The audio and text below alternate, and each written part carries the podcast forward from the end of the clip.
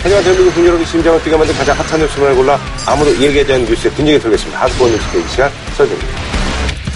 지난 7일 중국의 이제 어선들이 이제 그 불법 뭐 이거 어제 오늘 일이 아닌데 이게 도를 넘어가지고 해경 단속정을 들이받아가지고 그게 엎어지고 그래서 이제 도주하는 그런 일이 이제 엎어지는 게 아니라 아예 네. 선물 내고 밟고 지나갔어요. 예, 그렇죠. 예, 예. 엎어지고 있는데 다시 거기 중국 아, 아, 위에 치고 가서 확인 사살하고 완전히 왔어요. 침몰을 야, 야. 해버렸어요. 이때 100톤급 어선이 단정 뒷부분을 들이받고 그대로 탈환났습니다. 잠시 뒤 다른 어선이 가세해 2차 충돌했습니다. 전복된 상태에서 이제 어, 충돌을 해버리니까 이제 그냥 가라앉아버려요. 불과 1분도 안 걸렸습니다. 그동안 불법 조업을 하던 중국 선원들이 흉기를 휘두르며 저항하는 일은 빈번했지만 우리 해경배를 들이받아 침몰시킨 건 처음입니다. 이 사건이 이제 7일 오후 2시 10분에 소청도 남서방 42해리, 그 76km 정도 떨어지는 해상에 중국배 40척이 와서 불법 조업한다. 네. 이래서 우리 이제 경비정에 갔잖아요. 갔는데 얼마를 침범했는가 하면 한 4일이 7.2km 침범했으니까 이건 착오가 아니에요. 네. 고의적인 침범이란 말이에요. 처음에 우리가 이제 삼천 오함에서 고속 단정에 가서 거기 명이 타고 있는데 정장 한 사람을 그대로 남아 여덟 명이 승선을 했단 말이에요. 그런데 막 쇠창살하고 식칼 들고 막 이렇게 반항을 하니까 난투기 벌어졌던 모양이에요. 이러니까 와서 들고 받아가지고 절반 이래 돼가 있는데 다시 위에 확인 침몰시킨 거예요. 다행히 이 정장은 정장 구조가 구조를 됐어요. 다행이다. 했는데 이걸 우리 정부가 공개를 안 했단 말이에요. 근데 어, 공개 안 한. 이유가 정부 발표를 보면요. 정확한 사실 확인을 위한 영상 분석과 중국 어선에 대한 조사가 필요해서 삼천 5함을 인천 전용 부두에 입항시켜서 직접 주사하는데 장시간이 소요됐다. 그런데 해경 관계자가 또 재밌는 말을 합니다. 사건 발생 뒤 인천 해경을 시작으로 중부 해경, 해경본부, 국민안전처 장관, 국무총리 청와대까지 보고됐다. 무슨 이유인지 국가안전처 고위층에서 절대 외부에 나가면 안 된다. 공개하지 말라는 지시가 있었다. 국민안전처에서 공개 못하게 했다. 그런 얘기죠. 예, 그렇죠. 그래서 사건을 숨기다가 언론이 먼저 보도를 했잖아요. 언론이 보도를 하니까 31시간 지나서 8일 금요일 밤 10시 20분에 개요를 발표를 합니다. 한밤중에 개요를 발표를 해서 그 YTN 같은 뉴스 채널만 보도가 나올 수 보도가 이제 크게 안 됐군요. 예. 그러니까 지금 우리 정부에서는 어제 한국 주재 중국 대사를 강력 항의. 불러다가 이제 뭐라 뭐라 했어요. 근데 결국은 지금 다 도망가 버렸잖아요. 예, 근데 뭐 잡을 수가 없다고 그러는데요. 아이, 그 중국 정부가 어떤 정부예요? 공산당 일당 독재에 막강한 정부인데 잡으려면 다 잡죠. 아니, 내 이름은 찾아냈어요. 우리 정부가 그 아, 예. 카메라 찍은 게 예. 있기 때문에 예. 그 자료를 주고 잡아서 처벌해라 이렇게 요구를 근데 그쪽에 협조가 없이는 뭐 그게 이제 유명무실한 거란 얘기죠. 그렇죠. 근데 중국 쪽에서도 약간 입장이 곤란하긴 할 거예요. 왜냐하면 이대로 가면 음. 한국 정부에서 우호 관계 때문에 지금까지 우리가 물리적 사용을 극도로 자제해 왔는데 계속 이렇게 나가면 우리 국민 여론이 나빠지니까 우리도 세게 할 수밖에 음. 없어. 이렇게 간 거 아니에요, 지금. 그러니까 중국 정부에서 이거에 얼마나 신경 쓸까? 근데 중국 정부에서 신경 쓰든 안 쓰든 저는 이건 한번 저는 좀 원래 국가주의 이런 거 별로 안 좋아해요. 안 좋아하지만 이거는 아닌 것 같아. 이거는 진짜 한번 본때를 보여야 되는 아니, 그, 이런 유대감이 전쟁 터지면 총 들고 제일 일선에서 뛰어갈 뿐이야. 국가주의, 국가주의 이러면서도.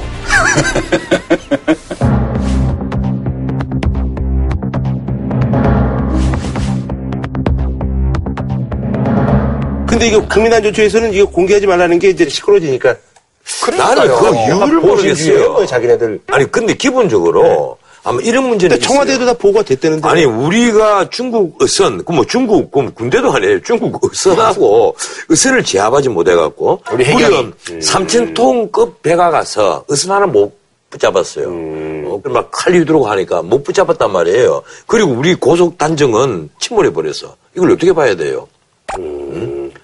지금 중국 입장에서도 아마 전 세계에서 이렇게 중국 어선에게 후하게 대접해 주는 나라는 대한민국밖에 없다는 걸 너무 잘 알 겁니다. 너무 잘 알 거란 말이에요. 근데 있잖아요. 나오기를 베트남 이런 데서도 이게 그런 해역 때문에 이제 중국하고 이제 첨예한데 베트남 이런 쪽도 이러지 어, 않 살벌하게요. 인도네시아, 아니, 사- 베트남 다 살벌하게요. 인도네시아 같은 경우는요. 아, 우리처럼 이렇게 대응을 안 해요? 내가 더 이렇게 좀 찾아봤는데. 강력하게 하나 보죠. 인도네시아가 작년에 외국 어선을 91척을 침몰로 시켰어요. 아, 침몰이요? 예, 시켜버렸어요. 떨어다가 다 가라앉혀. 예. 그거 다 양보를 하면 안 인공어초야, 돌려준다. 인공어초. 내려가면. 예, 그거 안 돌려줘요. 그냥 침몰시켜버려요. 심지어 그 나투나 지역의 해역에 워낙 중국 배가 자꾸 오니까 네네. F-16 전투기를 다섯 대를 배치를 해놨다 그러거든요. 위에서부터 때리겠다는 거예요. 아. 오지 말라는 거예요. 불법 조업하지 말라는 거예요. 심지어 아르헨티나 있잖아요. 부에노스 아이레스에서 1460km 떨어진 바다. 그 자기들 바다는 맞아요. 여기에 중국 저인망 의선이 와서 훑고 있었단 말이에요. 멀리도 갔다, 멀리도 갔어. 아니, 아프리카에서 문제가 돼요. 중국 가네. 이래서 문제가 되니까 경고를 하는데 그냥 또 우리처럼 경비정을 들어 받으라 그랬다고. 이러니까 총격을 해갖고 침몰을 시키고 어. 네 명을 붙잡아다가 징역 보냈어요. 근데 그러면 우리는 왜 이렇게 좀 대응 강도가 너무 좀 우리는 다른 나라에 비해서 지금 진짜 뭘 했는가 하면 고무탄 쏘고 섬광탄 쏘고 그리고 K5 권총을 쏘긴 쏘았습니다. 쏘는데 공포만 날렸군요. 쏘는데 중국 의선이 너무 잘 알고 있습니다. 아, 우리 어떤 한국 대응이라든지. 경비정에는 어떤 짓을 해도 실탄은 안 쏜다. 우리에게 총을 직접 쏘지는 못한다. 이러니까 딱 양쪽에 도끼, 예, 상도끼, 그다음에 체인, 식칼 같은 거딱 들고 극렬하게 반항하는 거예요. 지들이 총안 쏜다는 걸 아니까. 만약에 러시아나 인도네시아나 뭐 다른 나라 같아서 당연히 총 쏘죠. 가만 안 있죠. 미국 같았으면 아마 한포 사격해버렸을 거예요. 그게 그 저기 뭐 이런 말씀 드렸는데 그 우리나라가 또 시위 진압 이런 거는 또 노하우가 있으니까 그렇게 안 아니, 되나? 한국 의선이. 탄이라든지 뭐 이런 걸로 아니, 우리나라. 제로또를 어디서 쏴요? 아, 쏠 수도 있죠. 만약 전혀 우리 몰라서 물어보는 거예요? 예. 한국 어선이 만약에 정부에서 금지한 어떤 방법으로 조업을 하다가 해경 단속에 걸렸다고 생각해봐요. 그리고 해경한테 쇠칼코리에 막 씨칼 들고 대들면 해경이 어떻게 했겠어요? 자기 나라 국민한테는 그렇게 엄하게 하면서 아니, 엄하게. 왜 도둑질하는 외국 배한테는 이렇게 못하냐고. 그렇게 하는 게 아니라 나는 지금 뭘 주장하는가 하면요. 네. 상대방이 식칼 들고 반항하고 하면 그걸 침몰 시켜야죠. 그게 뭐 다른 나라도 그렇게 대응을 하고 있고 침몰 시켜서 그 바다에 동동 떠 있는 놈 건지고 내가 생명을 경시해서 이런 소리 하는 게 아니에요. 이건요, 우리 국가 주권이 문제예요. 그러니까요. 예.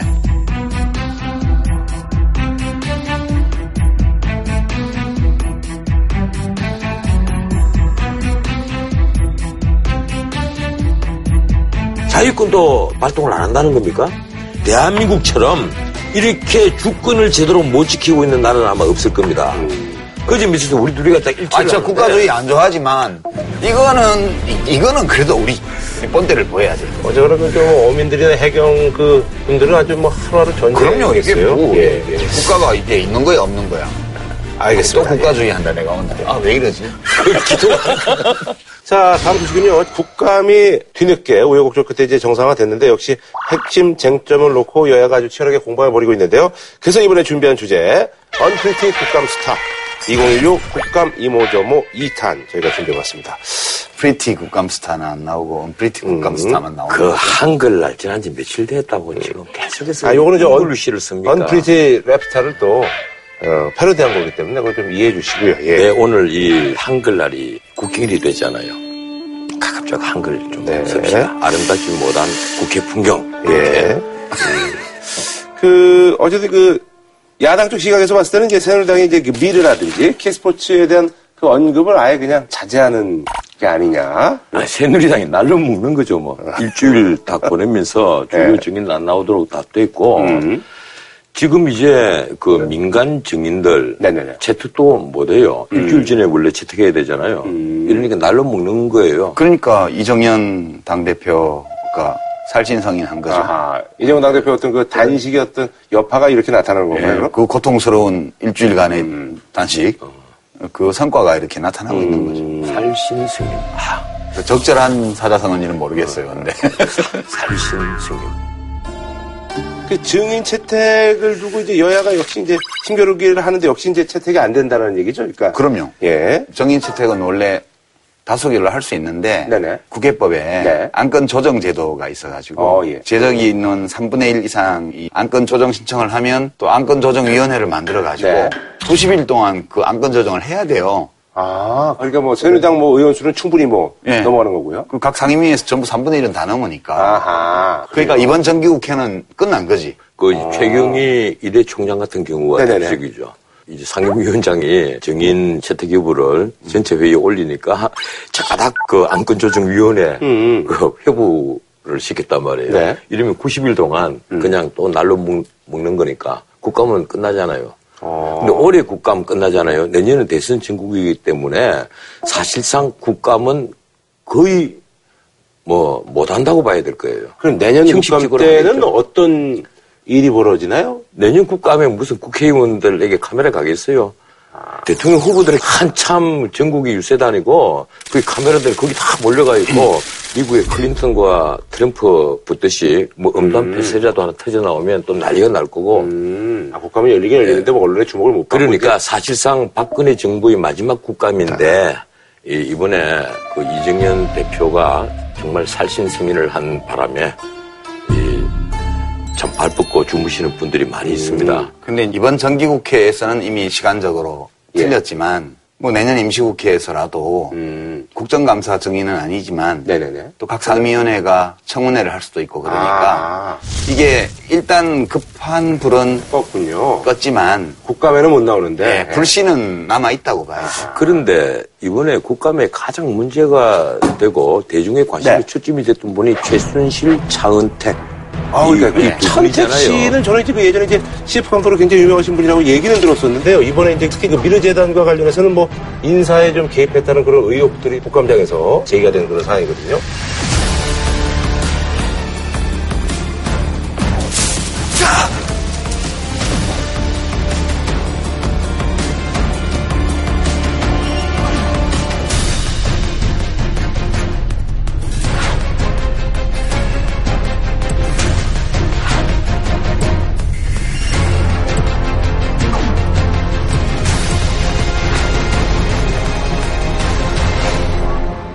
노웅래 의원이 폭로한 것인데 네네. 차은택 단장이 재단 임원을 팀장까지 추천했다 이런 진술이 나오네. 한번 이것도 들어보겠습니다. 이사장님하고 총장님하고 팀장들까지 전부 다 저한테 단장 추천을 받은 것 같습니다.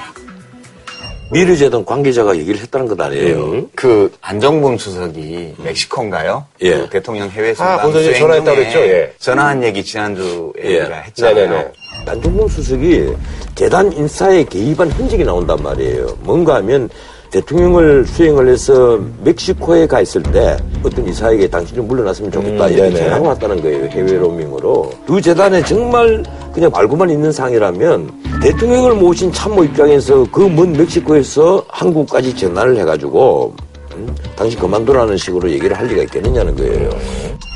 그때 그 전화가 왜 이루어졌냐 하면 이 미르 재단의 주요 인사들을 다 차은택 감독이 추천을 했는데 음, 그 상임이사하고 사무총장 사이에 갈등이 생겼던 거예요. 음. 그게 싸움이 나가지고 정리가 안 되니까 내부에서 안동범 수석이 거기서 전화해서 상임이사 윈 사무총장이 나가 응? 음. 그렇게 된 거예요. 그러니까 이 쫓겨난 사무총장은 또 억울하잖아. 그래서 이제 이쪽에다 이제 제보 비슷하게 한 건가요? 그? 지금 한간의 얘기로는 밀려난 쪽이 어. 언론에 제보했을 개연성이 되게 높다는 거예요. 아. 그러니까 문제는 차은택 씨가 미르제다를 설립하는 실무적인 과정을 거의 총 주도했다. 감독하고 설계하고 주도하고 인사까지 하고 이랬던 것은 거의 사실인 것 같아요. 지금 음, 보면. 예. 정황상. 예. 만약에 그랬다면 정경련에서 한 얘기가 전혀 사실이 아니라는 얘기잖아요. 아이 그거는 아, 그렇군요. 그거는 뭐 아이 왜, 왜 이러세요? 아, 그렇군요. 다 아시면서. 예.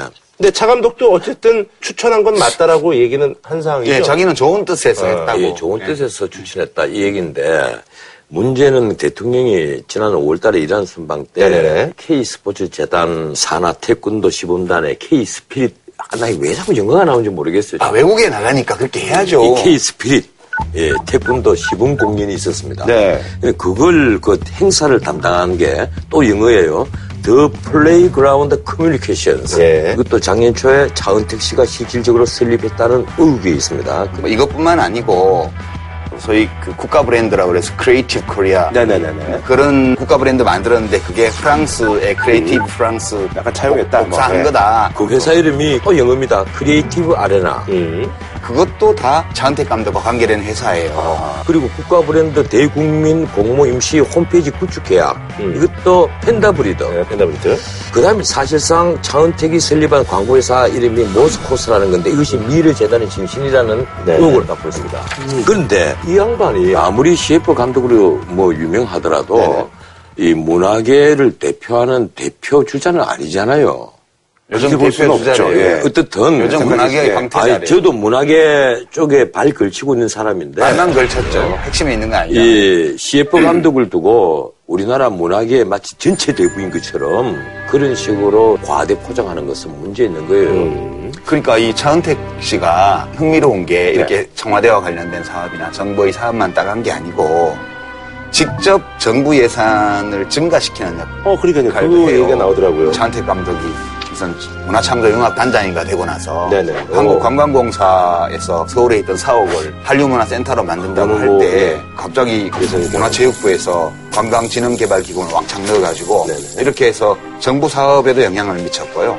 그다음에 2015 밀라노 엑스포 한국관 전시 영상 예. 하는 감독 음. 자리 이것도 무리하게 아, 예, 맞아요. 다른 분이 맡고 있었는데. 예, 차감독으로 또 음. 바꿨고요. 이래서 이 사람이 대부는 아니고요. 대부는 뒤에서 음. 돈 걸레오네 이런 사람이 대부 대부고 돈 끌려오네. 음. 하여튼 뭐 그러니까 이 사람은 나서성을 한 사람이에요. 그러니까 대부는 아니고 그래서 온갖 일에 손을 대고 정부 예산을 막 주무르고 잡음이 좀 나올 수밖에 없다. 아니 근데 녹취가 된 게 있어요. 음. 약칭 The Playground. 제왜 그러냐면 김홍탁 씨라고 예, 김홍탁 대표가 이 말을 한 것이 그 녹취가 된 게 있어요. 음. 항상 그에 대한 대우를 해줘야 할 의미랄 거 아니냐. 장로님은 자기를 믿으라는 거지. 돈을 대줄 물주는 있는 거지. 난 재단이 된 거지. 이 재단이라는 얘기를 몇 차례 강조를 해요. 그럼 그 재단이 미르 재단이라고 말은 안 했지만 네. 결국 나중에 우리가 미르 진짜 근데 그는 미르 재단이냐? 그렇다면 말씀하신 대로 차은택이 미르 재단이니 The Playground 전부 다 좌지우지한 거죠. 그래서 이제 황태자라는 얘기가 나왔고 아니 근데 놀라운 게요. 이 김홍탁 씨가 문화체육부 김종차관의 고등학교 동문이랍니다. 음, 이분 김종 차관도 지난번에 한번 뭐 예. 언론에 주목을 받았던 예. 아, 거죠. 뭐 받았죠. 장관을 쥐락펴락 했다는 예. 친박 차관이잖아요. 예, 거기다가 지금 차은택 광고 감독 대부로 통하는 송승각 씨가 콘텐츠 진흥원의 원장이에요. 음. 근데 이번에도 예, 이번에도. 어. 이 송승각 그 콘텐츠 진흥원 원장이 작년 2015년에 문화기술연구지원 지원 사업에 자기가 대표로 있었던 모큐리 포스닥하는 회사에 2억 5천백만 원을 밀어줬단 말이에요. 내가 그래서 대한민국의 부패의 뿌리가 이 이해 충돌이 있다는 거예요. 예. 이 이해 충돌 방지법 만들었으면요. 차은택 씨, 그리고 이 송승각 씨, 그리고 김종 씨 다 처벌받습니다. 독일 갔다 으면요 이거 엄청난 실형 받아요.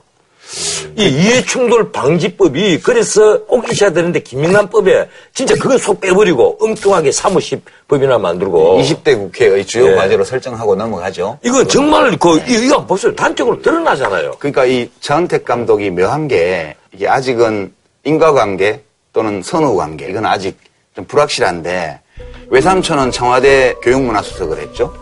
그 다음에 옛날에 회사에서 같이 일했던 김종덕 씨가 문화부 장관을 했죠. 어. 그때 김종덕 씨가 그때 대표고 네네. 그 영상물 제작 책임을 지고 있었던 게 차은택 감독이고 거기에 이제 영업 쪽을 담당했던 게 지금 KT 전무로 예. 가 있는 분 그분이 KT 영상 광고를 절반 가까이 차은택 씨 관련된 회사 쪽으로 몰아준 문제가 나오잖아요. 그러니까 이게 차은택 감독이 그 사람들을 다 장관으로 수석으로 공기업에 전무로 넣어서 그렇게 됐는지 아니면 우연히 그 자리에 간 분들이 아는 분들이라서 그렇게 된지는 모르겠으나. 우연이라고 얘기했어요. 우연히 그랬을지 모르겠으나.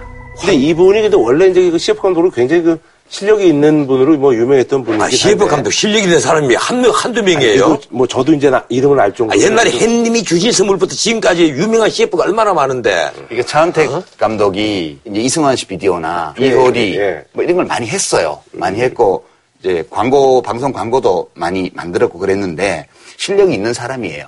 그래서 염동열 의원이 실력 있는 감독이어서 그렇게 됐다 이렇게 얘기를 하는데 그 일리가 아주 없지는 않아요. 그런데 한 4, 5년 전쯤에 차은택 감독의 전성기가 지나고 명성이나 이런 것들이 좀 이렇게 내려가고 나서 여러 가지 생활 태도도 바꾸고 변화를 겪고 어느 날 딱 문화계의 실력자로 나타난 거예요. 그래서 이게 완전 뭐 엉터리 이 문화인으로서 실력도 없는 사람이 이렇게 된 건 아니고 네.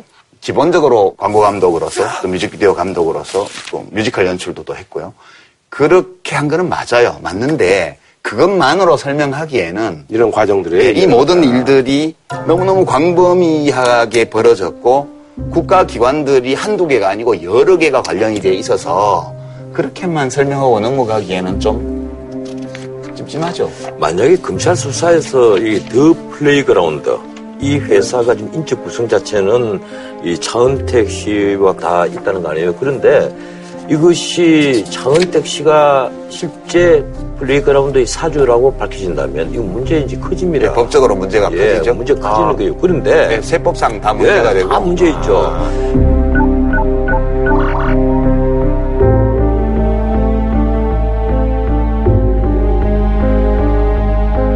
이 차은택 씨가 설립한 그 모스코스, 아까 말한 네. 모스코스가 미르재단의 전신이라는 의혹을 받고 있는데, 네. 이제 미르재단이 설립되고 사흘 뒤에 이게 해산이 됐단 말이에요. 네네네. 근데 이 모스코스의 대표인 김모 씨가 회사를 해산시키기 전에 이 미르재단 사무실 계약까지 다 했어요. 그러니까 이 머스코스라는 회사가 미르재단을 설립하는 절차라든가 여러 가지를 담당하기 위한 음. 비계, 비계라고 해서 빌딩 지을 때 바깥쪽에 네. 작업을 하기 위한 예. 발물을 설치하잖아요. 근데 원래는 그 저기 그, 그 모스코스가 원래 있는 그런 저기 어, 그것도 얼마 안 됐어요. 아, 그것도 만든 지 얼마 안 협조한 됐잖아요. 회사였어요. 그러니까 예. 그게 목적일 수도 있다라는 그런 예, 말씀이신 그런데 거죠? 이 아. 모스코스가 박근혜 대통령 홍보 기획 방안을 제작을 했답니다. 그 천인보. 예, 청와대는 강하게 부인을 해요. 이 천인보라는 걸 만들었는데 쉽게 말하면 대통령이 임기 후반 3년 동안에 국민 천명을 만나는데 그 천명이 택배 기사라든가 택시 기사라든가 분식집 주인이라든가 이렇게 다양한 계층의 시민들을 만난다는 계획이에요. 좋은 예, 계획이에요. 그래서 네네네. 주로 이제 스토리 있는 인물들을 천명을 만나서 그 자체로 국정 홍보도 되는 건데 이 섭외부터 홍보까지 이 모스코스가 다 담당을 하겠다 이래서 친인보 계획을 만들었단 말이에요. 네네. 그런데 지금 그 이후에 5개월이 지나서 청와대가 실제 만인보란 걸 하고 있습니다. 원래 고원 선생 시죠 많이. 근데. 보가 보가 다르죠. 그 글자가 보자가 다른 게 아, 천인보는 이 글을 보자고 그렇구나. 예, 글은 보자고 만인보는 족보 보자잖아요. 전혀 다른 거예요. 다르구나. 이게 어울리지 않는 얘기예요. 그렇게 그런데 이제 얘기를 했죠. 천인보하고 관련해서 예. 우리 만인보는 그게 아니다. 뭐 고은 예. 선생이 거기서 따왔다. 뭐 한자가 다르잖아요. 청와대가 한자 공부 안 했나? 한자 DNA를 추적하니까 음. 그 천인보 쪽으로 가서 음. 연결이 되네. 이분이 근데 뭐 최순실 씨랑 뭐 친하다는 뭐 그런 얘기가 있던데요. 근데 그 친하게 된, 그러니까 각별하게 된 계기는 뭐 아직까지 어디가 밝혀진 건 없고 이제 그 얘기는 다 돌고 있죠. 아 그래요? 최순실 씨 따님이 네네네네. 사촌 언니가 있대요. 네네. 최순실 씨의 언니. 언니 딸. 의 딸. 어. 그 사촌 자매의 뭐 어, 여러 가지 개인적인 생활과 관련해서 문화계하고 관계가 좀 생겼는데 음. 그렇게 차은택 감독이 최순실 씨하고 이렇게 연결이 되었고 음. 뭐 그런 스토리예요 대충. 근데 이제 이게 다 흘러다니는 이야기인데 그러려면 누구 인터뷰라도 해가지고 계기가 되었던 음. 겁니까? 뭐. 어떤 문화계 인사 아. 뭐 이렇게 해서 확인을 해봐야 되는데 지금 안 확인이 안 되겠으니까. 되잖아요. 그러니까 그냥 설로. 예, 썰로만 다니는데 아 마 그랬던 것 같아요. 근데 차은택 감독이 하고 있는 이래 가지고 여러 단체들, 예, 예. 뭐 문화융성 뭐 본부장인가 뭡니까? 일급 고위공무원입니다. 예, 예, 일급 고위공무원이 예. 됐더구만요. 네, 창조, 어쨌든 네, 문화 창조 융합본부. 왜 우리 문화를 책임지고 있는 그 국가의 부서가 하나 있잖아요. 그봐 문예위원회가 있단 말이에요. 그러면 뭐 재단을 왜 만들어요? 거기 위원회에다가 돈 필요하면 돈 더 주면 되죠. 그러니까요. 문화예술위원회라고 있잖아요. 네. 지금 국회 쪽에 넘어온 자료를 보면 문화예술위원회 회의를 할 때 이사들이 여럿 있는데 그중에 박병원 씨라고 예, 박병훈 씨. 이분이 포스코 이사예요. 또 사회 이사. 예. 이 포스코 이사회를 갔는데 박병원 의원이 이 173차 위원회에 참석해서 이렇게 발언을 해요. 기가 막힌 일이 있었습니다. 국제문화계를 위한 재단을 새로 만드는데 포스코에서 30억을 내겠다고 합니다. 그래서 따져 물었더니 재단법인 미래라는 것을 만들어서 그래서 전경련을 통해 대기업들의 발목을 비틀어서 450억, 460억을 내는 것으로 해서 굴러가는 것 같아요. 이것은 이사회 수입만 원하는 것이지 이사회에서 부결하면 안 된다고 해서 부결도 못하고 왔습니다. 라고 자기가 늦은 이유에 대해서 박병원 의원이 설명을 해요. 기억 안 나세요? 항상 이게 작년 11월입니다. 거의 1년 전 얘기인데 뭐 제가 그 내용 이렇게 한 말 그 자체를 기억하는 건 아닌데 이거 문제가 되겠다 싶은 것들을 다 빼고 국회에 제출하면 국정감사를 어떻게 합니까? 국회에 공식 제출한 문서에는 이게 다 빠져 있대요. 이 내용이. 음. 그러니까 이 회의록이 변조되어서 제출되었고 따로 이제 야당 의원들이 구한 문서를 보면 이 얘기가 다 나오는 거예요, 지금.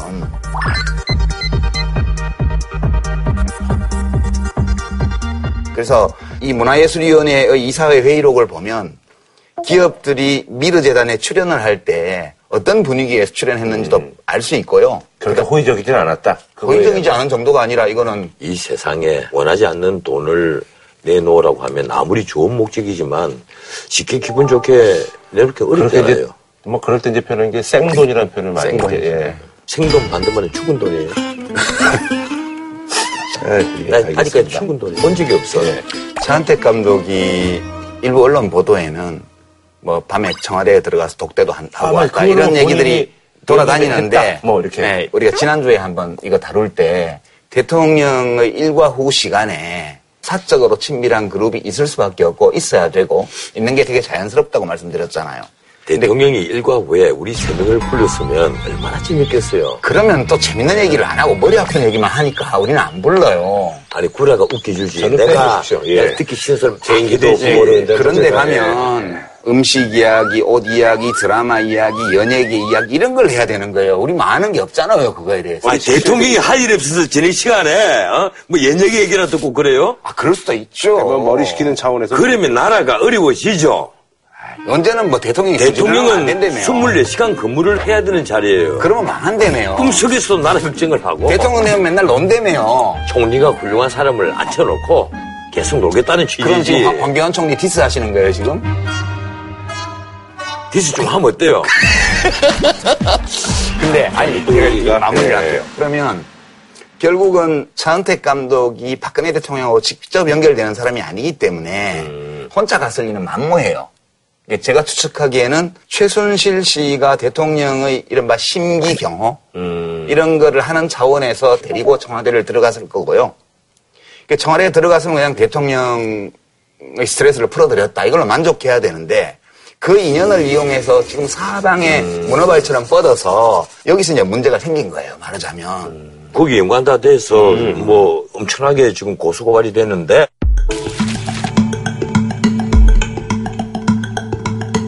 최순실 씨, 안종범 수석 등 그렇죠. 이 고발한 사건을 형사 8부에 또 배당을 예. 했거든요. 그런데 이게 또 이 우리가 보기에는 좀 이상한 거예요. 권력 핵심이잖아요. 안종범 정책조정실장이라면 그렇죠. 옛날 같으면 중수부에서 해야 될 건데 그렇죠. 중수부가 없어지니까 서울중앙지검 특수부가 중수부 역할을 한단 말이에요. 네네. 그러면 서울중앙지검 특수부에서 해야 될 텐데 이걸 형사 8부에 배당을 한 걸 왜 그렇게 했냐는 그 거예요. 형사 8부는 엄청 바쁘대요. 사건이 아니 많아요. 형사부 다 바빠요. 그러니까 안종범 수석 이런 분들을 형사 8부에 배당한 거는 이 사건을 자범 취급한 거 아니야. 어떻게 이럴 수가 있어? 사실은 당연히 특수부에서 해야지 이걸 왜 일반 형사부에다가 배당을 하느냐 그러니까 대충 해라. 의- 의도를 있다는 그러면 얘기예요? 형사 8부가 지금 가장 좀 일손이 남는다. 막 이런 남기는 뭐 대충 하라는 뜻이지. 얘기를 한 것 같아요. 음. 어떻든 다시 처음으로 돌아갔어요. 우리 국회가 왜 차은택 최순실 씨를 증인으로 채택해서 이런 문제들을 털고 가버리지 않느냐. 이걸 의구심으로 남겨놓으면 결국 그건 정권의 부담으로 되고 레임덕으로 온단 말이에요. 대통령 지지율이 29%까지 뭐 갤럽 빠진 조사니까. 예, 그런 조사가 예. 나와 있던데요. 내가 만약에 네네. 이 문제에 대해서 의견을 개진할 입장이 있었다면 특과적 버렸을 겁니다. 그러니까 우리 전 변호사님은 정치권에 스카웃이 안 되는 거야. 이게 털면요. 지금 언론에 약간 보도되어 있는 그것만 나오는 게 아니에요. 당연하죠. 그렇기 때문에 지금 제기된 의혹 정도라면 가볍게 털고 가는 게 유리할 것처럼 볼 수도 있지만 음, 그 밑에 뭐가 아직 털면 또 돌발 변수가 예, 있기 아직 때문에. 공론 의장에 올려놓기에는 증거나 이런 것들이 불충분해서 좀 언론에서 막 파고 야당에서 파고 막 파고 있는 게 많이 있거든. 그리고 뭘 파고 있는지를 새누리당이나 청와대도 알아요. 그렇게 돼 있기 때문에 그것까지 다 나오는 경우하고 그냥 욕 좀 먹으면서 뭉개고 가는 거를 비교를 하면 욕 먹고 뭉개고 가는 게 더. 유리하다. 음. 뭐 저는 그렇게 봐요. 그런데 아직까지는 네. 나는 그 대통령이 국민적 그 지지를 다시 회복할 수 있다고 믿습니다. 음. 그런데 지금 이 상태로 가면요. 가령 전부 다뭐 난 모르겠다 아니다 사실이 아니다 계속 이런 식으로 하잖아요. 일일이 대응하지 예. 않겠다. 뭐 예. 그러잖아요. 지금. 사실이 아니다. 일일이 대응하지 않겠다. 주로 이거거든요. 그럼 이렇게 가면 어떻게 되겠어요? 결국 지지를 했던 분들이 등을 돌린다는 거예요. 알겠습니다. 뭐 이 문제는 뭐 이제 앞으로 또 다룰 일이 있을까요? 아, 그거는 계속돼요. 아, 쭉. 내년까지 여지. 예, 쭉 갈 수밖에 없어요, 이거는.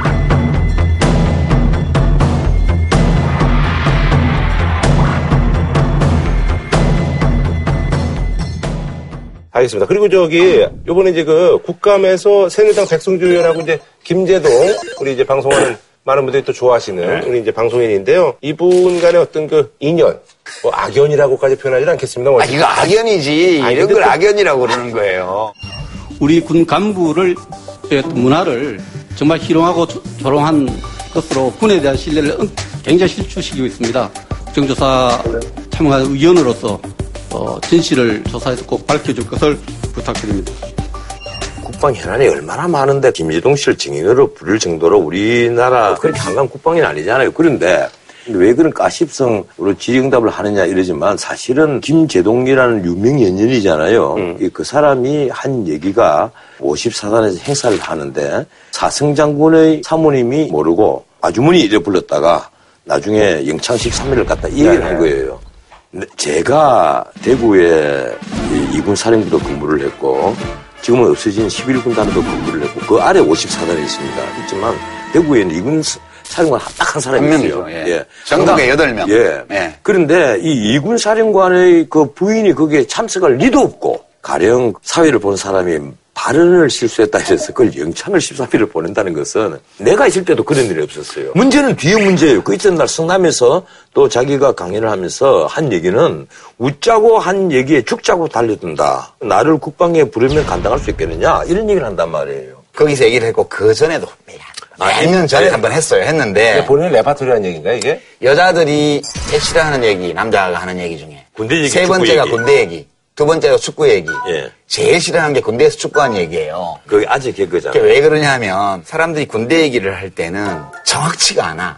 과장, 왜곡, 윤색이 들어있어요. 영창이 뭐냐? 변호사님 장교시니까. 이- 지금 군기교육대하고 영창 예, 또 영창하고 그 군기교육대를 원하시더라고. 어. 영창하고 군기교육대를 정확하게 구분하시죠. 영창을 갔다 오면 영창에 가 있었던 동안만큼 복무 기간이 예, 꽤 그러니까, 연장돼요. 예, 예, 예, 예. 이건 처벌이에요. 예, 예.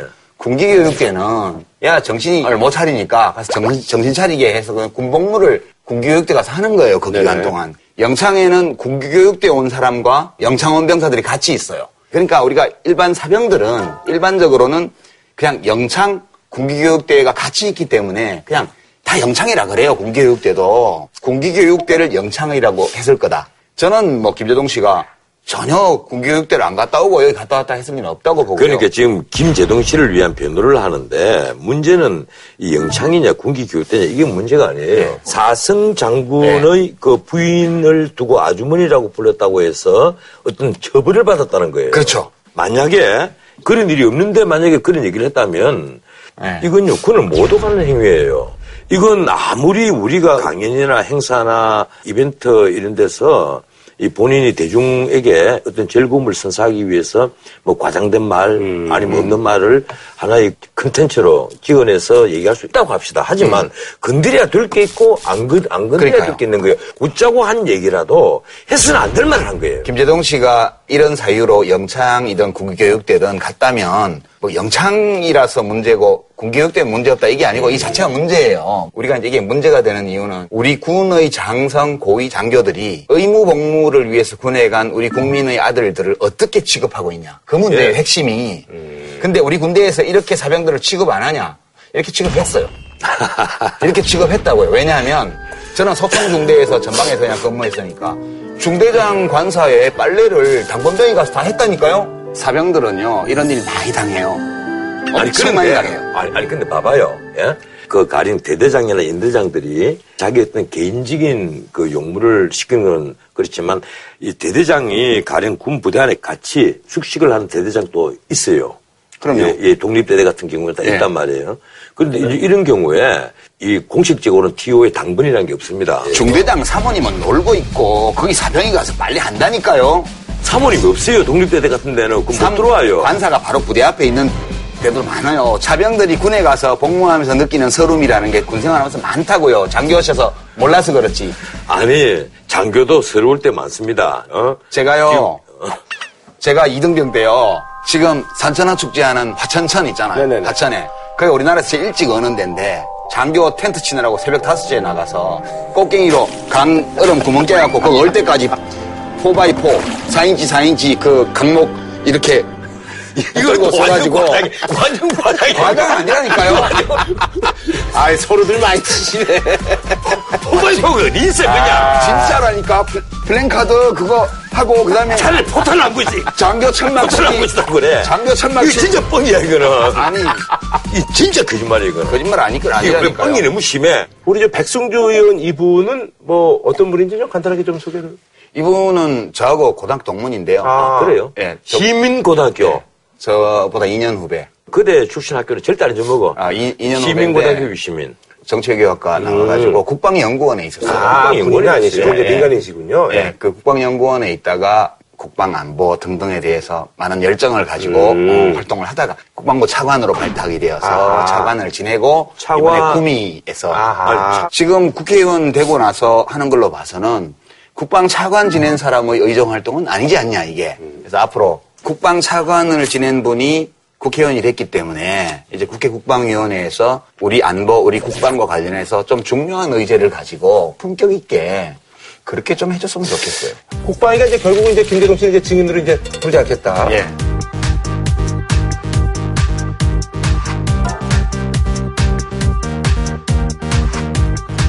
내가 하나 학생이다. 그 이 자리를 빌어서 꼭 말씀을 드리고 싶은데 우리가 연예인을 공인으로 부를 때는 두 가지 뜻이 있어요. 하나는 대중의 호심이 대상으로 공인이라고 부르고 유명인. 유명인이죠. 또 셀럽 하나는 개념에, 예. 우리 그 가린 조용필, 이미자 뭐 이런 분들처럼 우리 하나의 사회 자산이란 말이에요.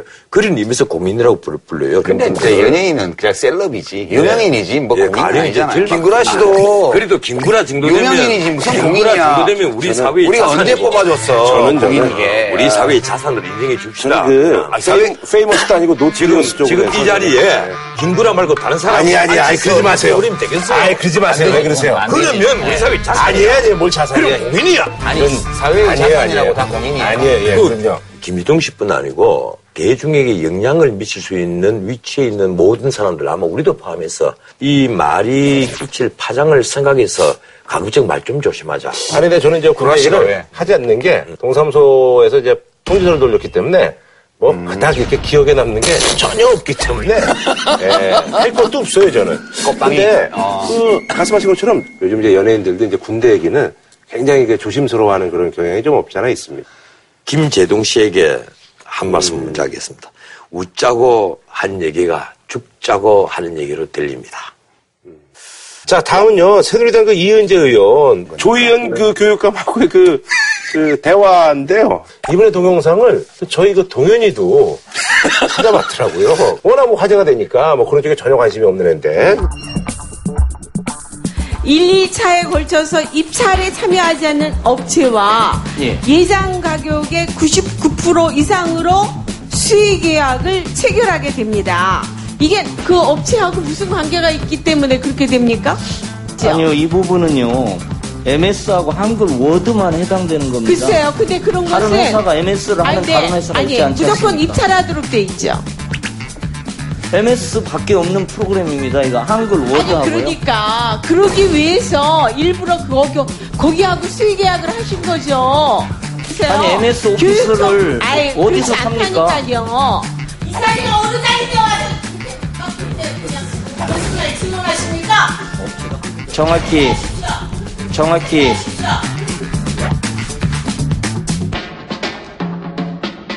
이은재 의원이 이제 보니까 요번에 이제 강남에서 되셨잖아요. 네, 강남병. 강남에서 되실 정도면 이분이 새누리당 쪽에서는 그래도 높이 평가하는 그런 분인데 어떻게 아니 그 뭐 실수라고 합니다. 아니 세초 강남은 네, 실수라고 예, 합니다만. 한때 새누리당에서 비례대표보다도 네. 더 좋은 그러니까요. 예, 곳이잖아요. 이 정권 차원에서 그 확실히 의원을 시켜야 되겠다. 이분은 하는- 친박이신 거죠? 예, 그러니까 그 아니 꼭 원래 친박은 아니, 아, 아니에요. 원래 친박은 원조. 친박은 아닌데 아, 친이계로 비례대표가 됐죠. 18대 때 비례대표를 했죠. 그때는 이제 친박 학살할 때니까 비례대표 받았으니까 된 거고 이번에는 친박에서 밀어서 이제 음. 강남병에 공천을 했는데 이때 명분이 단수 공천이었어요.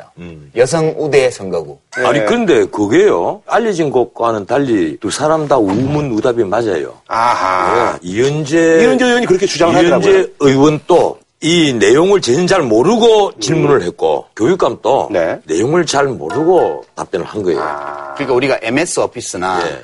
한글 워드 이런 거는 정식으로 구매해야 되는데 비싸. 이 학교에서 살려 그러면 돈이 많이 드니까. 그래서 이걸 이제 그 서울시에서 교육청에서. 예산을 마련해서 서울시교육청에서. 예. 일괄 구입해서 이제 학교에 지원을 한 거예요. 네. 근데 그게 법적으로 문제가 있는 건 아니, 아니고. 아니, 근데 그것이 이제. 입찰을 해야 되는데. 네, 그때부터 문제죠. 수의 계약을 했느냐는 거예요. 이제 거기서 이현재 의원 또 착각한 부분이, 부분이 있고, 이 조희연 교육감도 착각한 부분이 있는 거예요. 그게 어떤 거죠?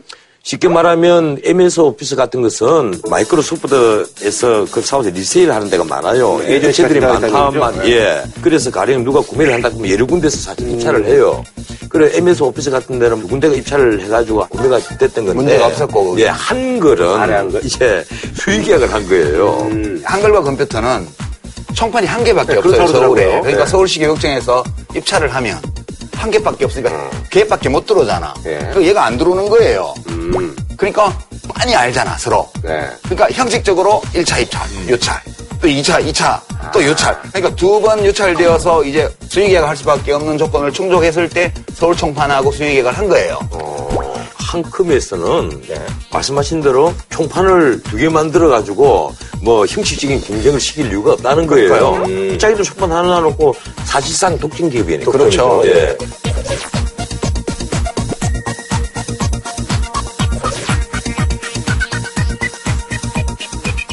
이러니까 내가 보기에는 두 사람 다 바보야. 어? 그게 이제 한글을 질문해야 될 텐데. 그렇지. 왜 두 개를 다 했냐, MS 오피스를 들고 계속 질문을 한 거예요. 아. 이러니까 이 조희연 교육감도 이 내용을 잘 모르고 MS 오피스는 무조건 마이크로소프트만 파는구나. 또 이렇게 알고 아하, 있는 거예요. 거기서 대답이 잘못 나왔군요. 아니 MS 오피스를 마이크로소프트에서 사지 어디서 삽니까? 그거 또 이렇게 얘기를 했단 말이에요. 아니 MS 오피스를 아이, 어디서 그렇지 삽니까? 왜요? 이쪽이 조금 더 부각됐군요. 예. 이은재 의원 쪽. 그 이쪽이 고함을 질렀거든. 그렇지. 이쪽이 고함을 질렀거든. 그렇지. 정확히 사퇴해! 막 이러고 이러고 고함을 지르니까 오잉? 뭐그 이만 일로 사퇴? 이래가지고 이제 이게 패러디가 왜 많이 나왔냐 하면 이현재 의원의 질의 취지가 뚜렷지 않았기 때문에 보통 사람들이 듣기에도 왜 MS 오피스를 왜 MS에서 샀어? 이렇게 들렸어요. 그러니까 사람들이 그러면 MS 오피스를 MS에서 사지 어디서 사? 그러면 뭐 과일을 사러 뭐 정육점에 가리? 아니면 네 알겠습니다. 앞으로 그러면 갤로트 세븐은 애플 가서 예. 사겠습니다. 이런 패러디들이 나온 거예요. 근데 조희연 교육감이 좀 저는 좀 실망스러웠던 게 자세히 들어보면 이 질문이 되게 좀 이상하게 나왔지만 뭘 문제 삼는지를 알 수 있어요. 그러니까 훌륭한 교육감이라면 질의하는 의원이 뭘 잘 몰라가지고 이상하게 질문을 하더라도 찰떡같이 알아듣고 딱 이거구나 이렇게 해서 MS는 이렇게 된 거고 한국어 컴퓨터는 이렇게 된 건데 한컴은 바람직하지는 않지만 지금 시장 현실이 이래서 교육청으로서 어쩔 수가 없습니다.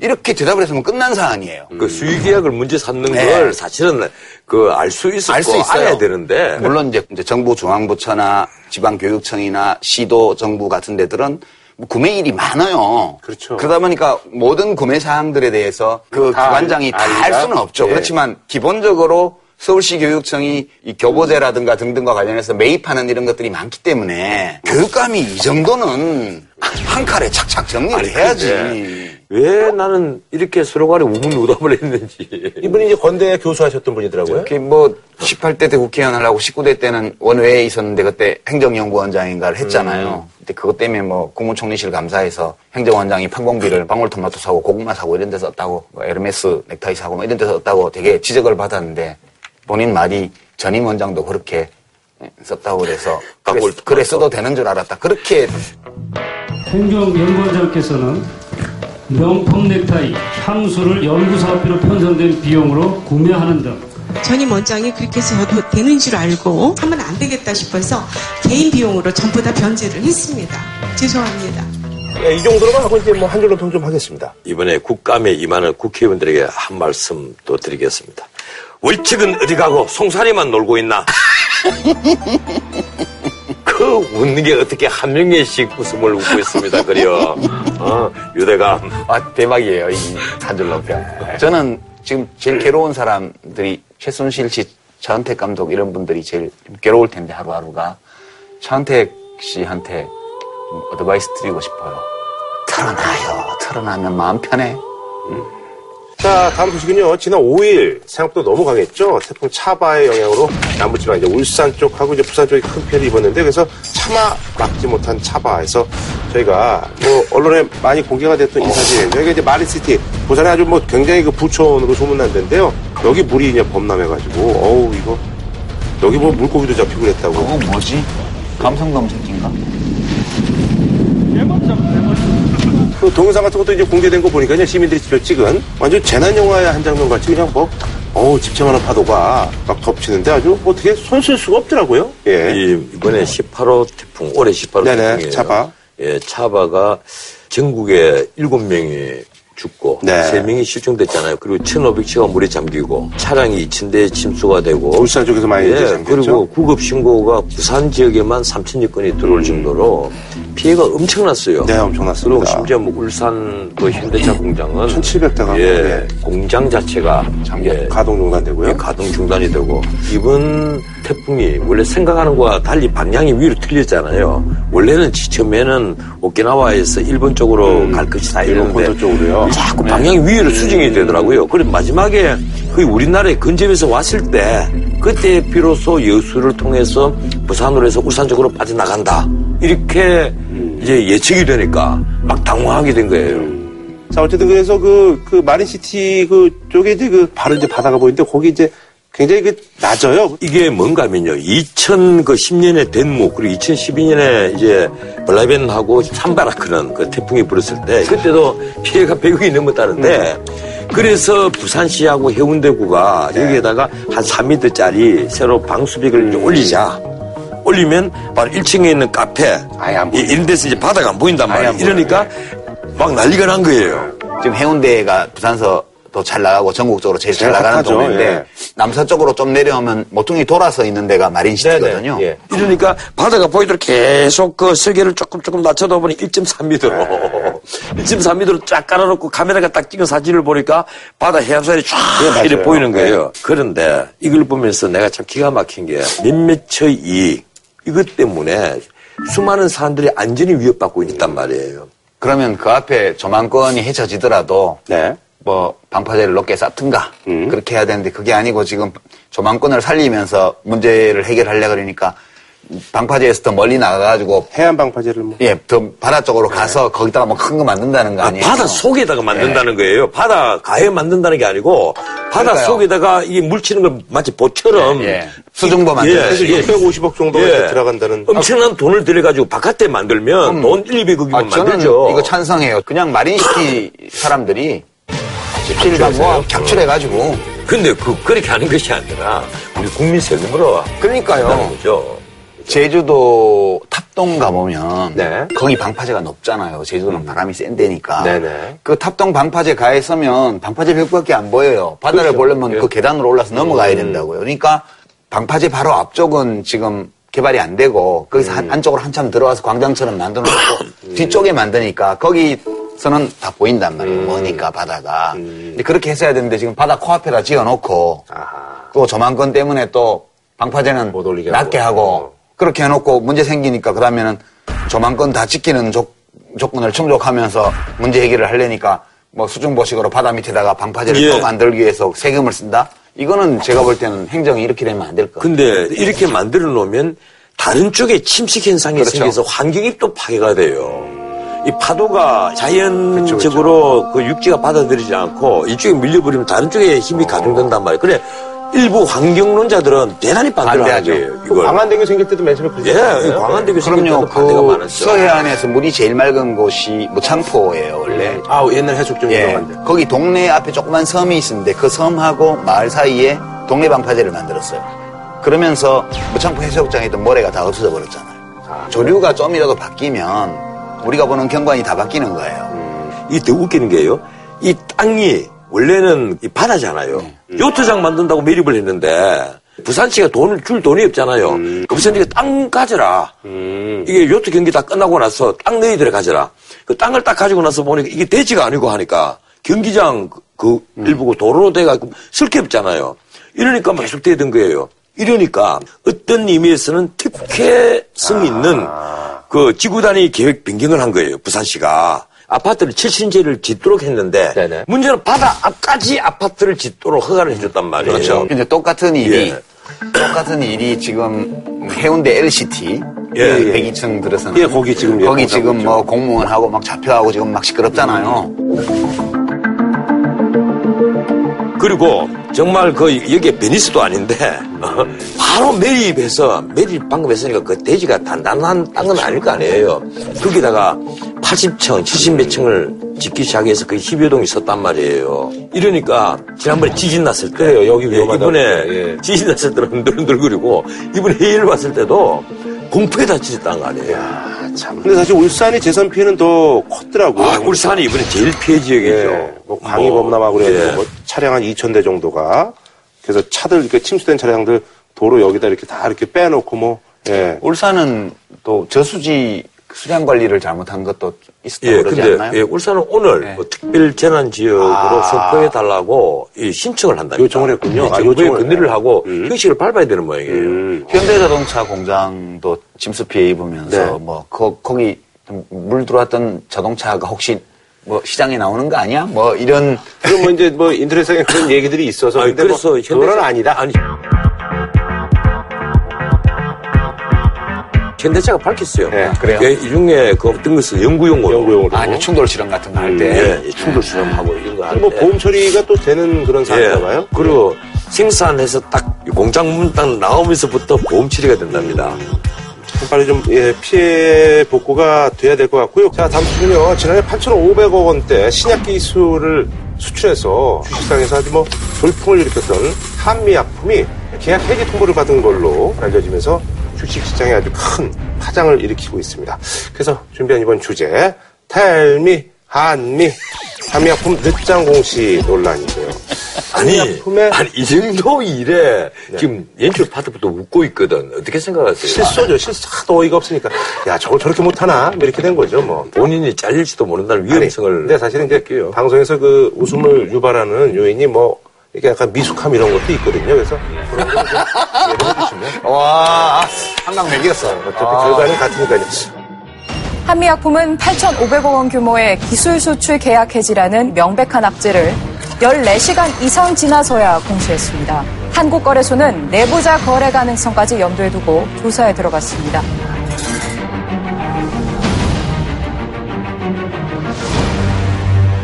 한미약품이 그래서 지금 보니까 거의 뭐 반토막 났던데요. 지금 40몇만 원이죠. 네네. 예, 그런데 이 원래 주로 한 5만 원에서 한 10만 원까지, 음. 17, 8만 원까지 이 출렁이는 국가를 보였었는데 신약 개발했다 이래서 외국에 기술 수출했다.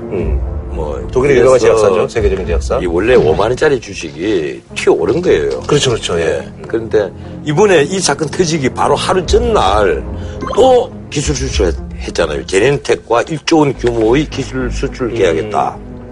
그리고 나서 그걸 장 마감 후에 공시하고 나서 이튿날 아침 9시 29분에 인계를 하임하고 원래 기술 수출했던 8,500억짜리가 작년에, 예. 계약이 취소됐다는 거예요.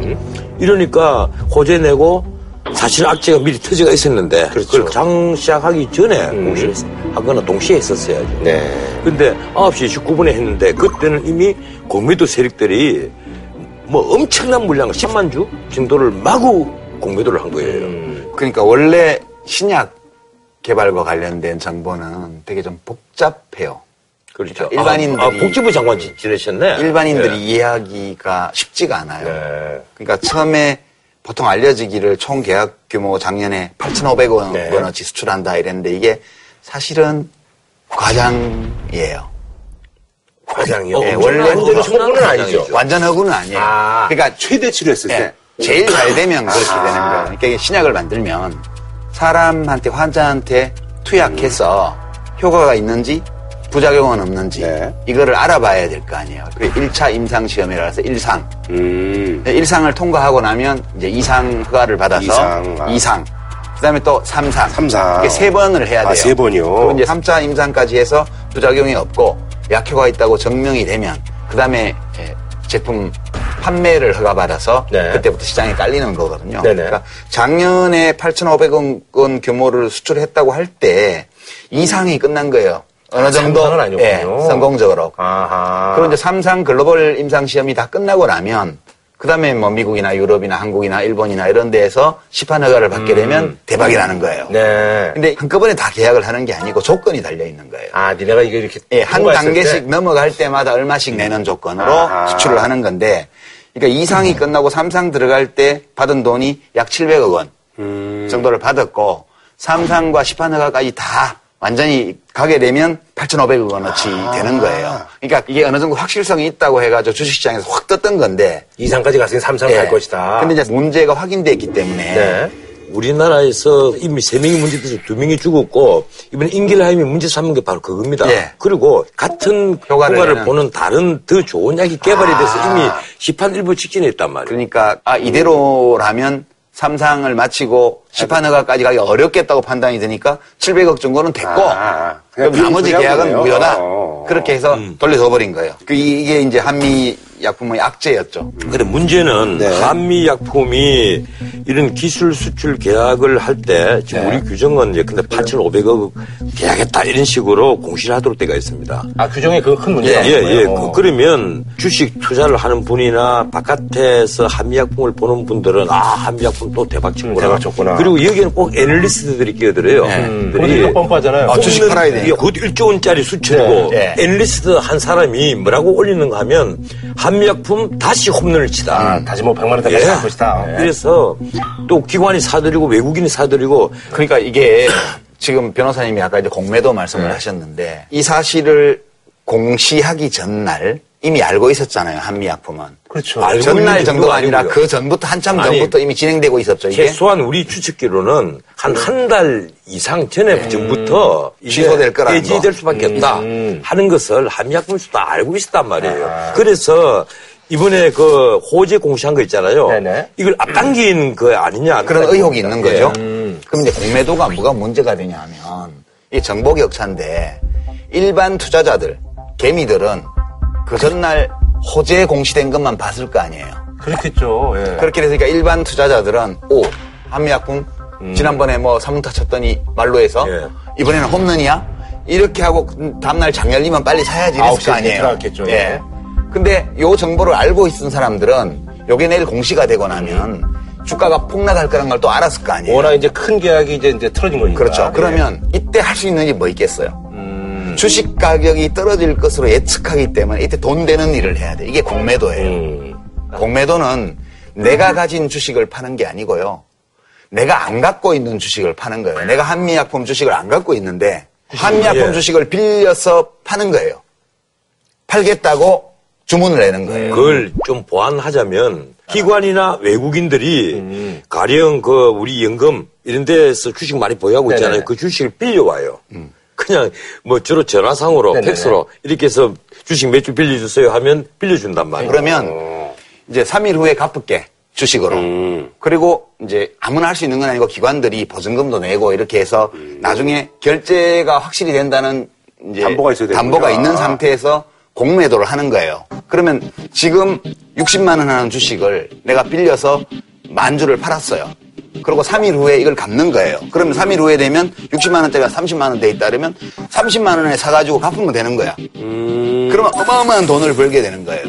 그러면 왜 장 열리자마자 공매도가 막 쏟아졌냐 하면 공매도는 아무 가격에나 파는 게 아니고 그 시점에서의 시장 가격에 공매도를 하도록 돼 있어요. 그러니까 그때가 60만 원이면 60만 원에 공매도를 한 거예요. 그러면 사람들이 산 사람들이 있겠지. 그 받아먹은 사람이 있죠. 네, 받아먹은 사람이 있겠죠. 근데 9시 29분에 이 악재가 발표가 네. 되니까 쫙 내려가잖아요.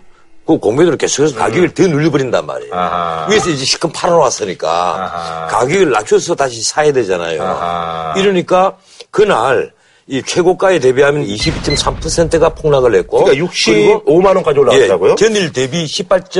0.6% 떨어졌는데 이튿날 음. 또 떨어졌죠. 그런데 한미약품도 나 거의 범죄 수준이라고 보이고 두 번째는 여기에 연관돼서 애널리스트들, 기관 투자가들 전부 다 나는 거의 범죄에 가담했다고 봅니다. 그렇죠. 피해는 이제 개미들이. 예, 왜 그런가 하면 내부자 정보가 새 나가지 않고는 그렇게 공매도를 할 리가 없단 말이에요. 그리고 이 공매도가 개인이 한 게 아니란 말이에요. 기관과 외국인이 했잖아요. 이 정보가 이미 다 흘러나갔고 그 전날 내일 악재 터진다 크는 게 예. 주식 카카오톡 그 방이 있는 모양이에요. 네네. 카톡 방이. 거기 이미 떴답니다. 근데 그거는 제가 이제 파기 글이 이제 올랐다고.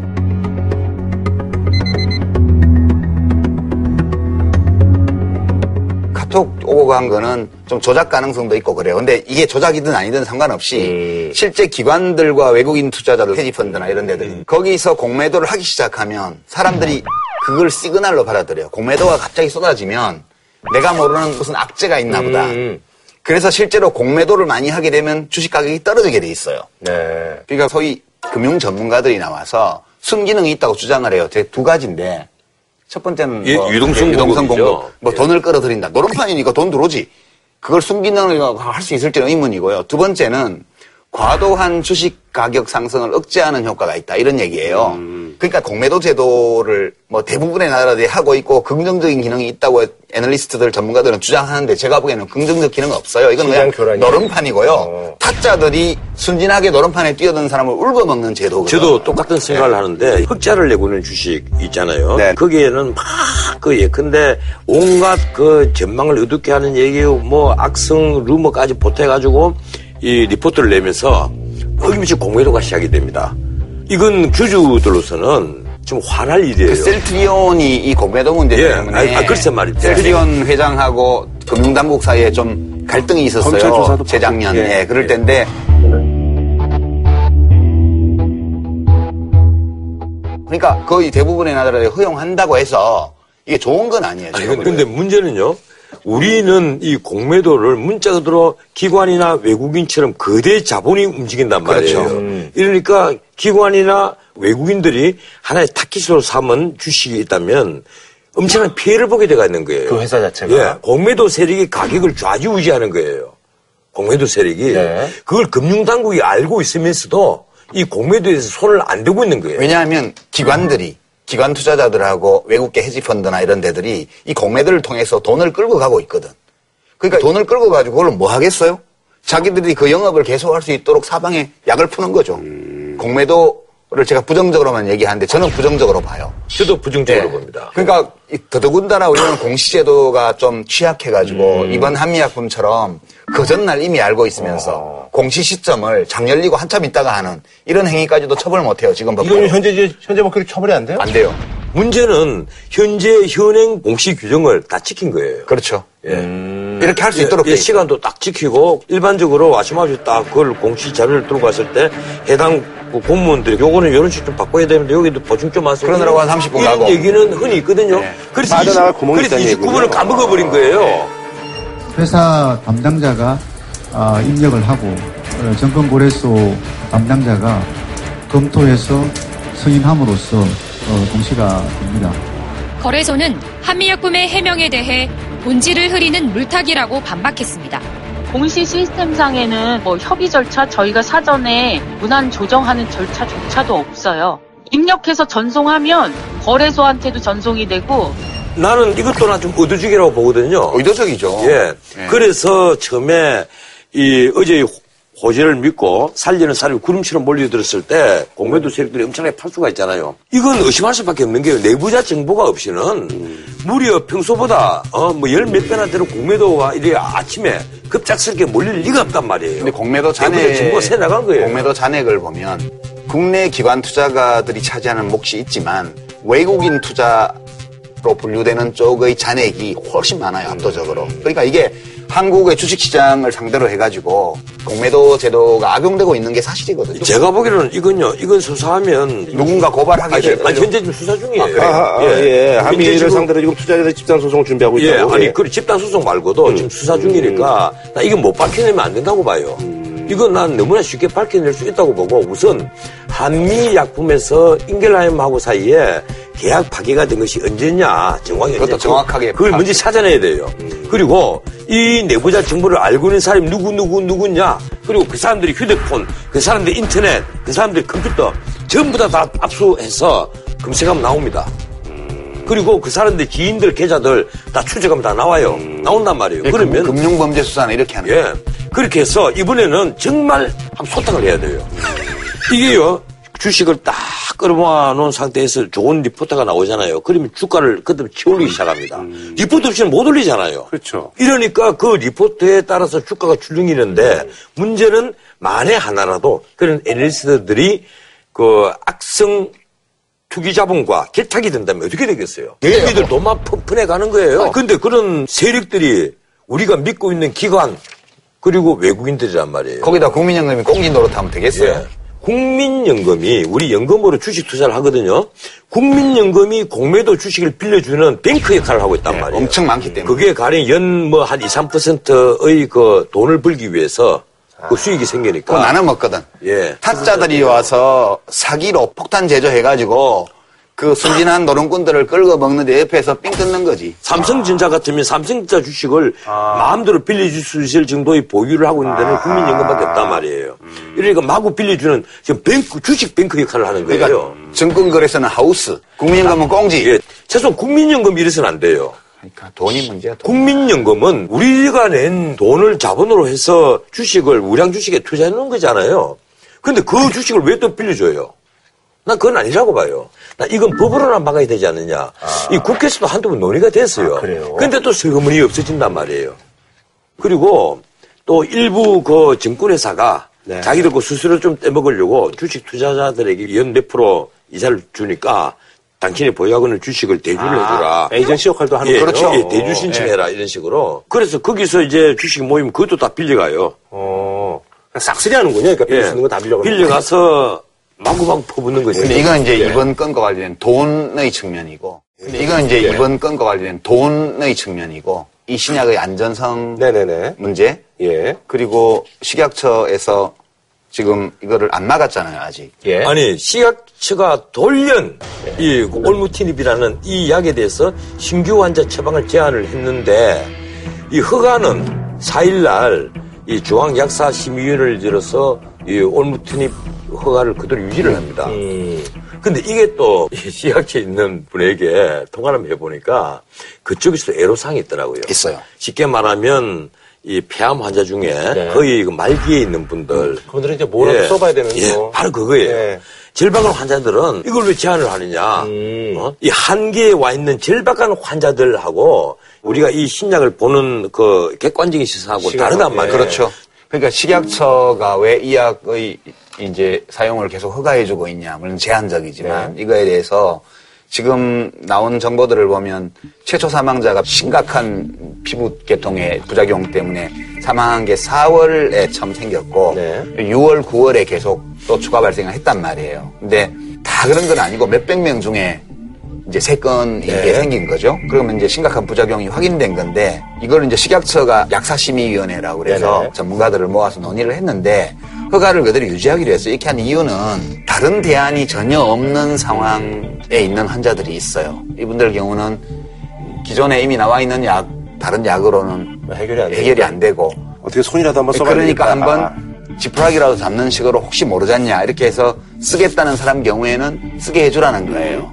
그래서 예. 식약처의 이 결정에는 그런 배경이 있다는 거예요. 예. 그런 좀 어려움이 보건당국에 어쨌든 있죠. 근데 이 약 자체는 이제 뭐 이미 이제 뭐 연구 개발이든 이런 것들이 이제 진행되기가 좀 아니 지금 우리나라에서 그 우리나라에서 아닌가요? 암 치료제를 개발하고 있는 게 대단히 많이 있습니다. 예. 종군당 유한양행 할 것 없이 네. 그 유명한 제약회사들은 한두 개씩은 전부 다 지금 연구를 하고 있고 개발 단계가 있고요. 음. 그런데 대부분은 한미약품처럼 사전에 이게 기술 수출 계약이 이루어지지는 않죠. 그러니까 한미 약품은 굉장히 예외적인 경우예요. 그러니까 뭐 기대를 수십 많이- 건 중에 한 예. 건 될까 그래서 말까 기대를 해요. 많이 했네. 이러니까 암 치료제를 개발한다고 많이 알려져 있는 유한양행 같은 주식도 등단화 많이 올라가 있었거든요. 음. 근데 이번에 이제 제약회사, 바이오 이런 주식들이 일제히 같이 폭락하는 거예요. 된소리를 맞았군요. 예. 알겠습니다. 자, 한 줄로 부탁드리겠습니다. 제가 이 우리 일반 대중에게 사기를 친 자를 엄벌해야 된다는 취지에서 한 줄 논평을 제드리겠습니다. 댄 꿀뚝에 연기가 나고 있다. 아, 저는 하도 화가 나서 저는 그것 때문에 손해본 분들을 대신해서 한마디 할게요. 아이, 도동원들아. 알겠습니다. 저희는 다음 주에 찾아뵙도록 하겠습니다.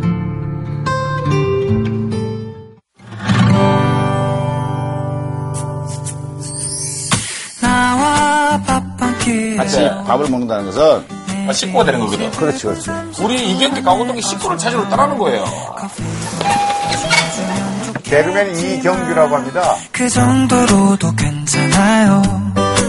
예, 그런데요. 예, 그런데요.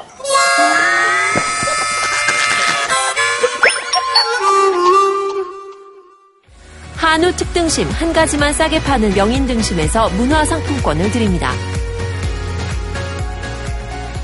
JTBC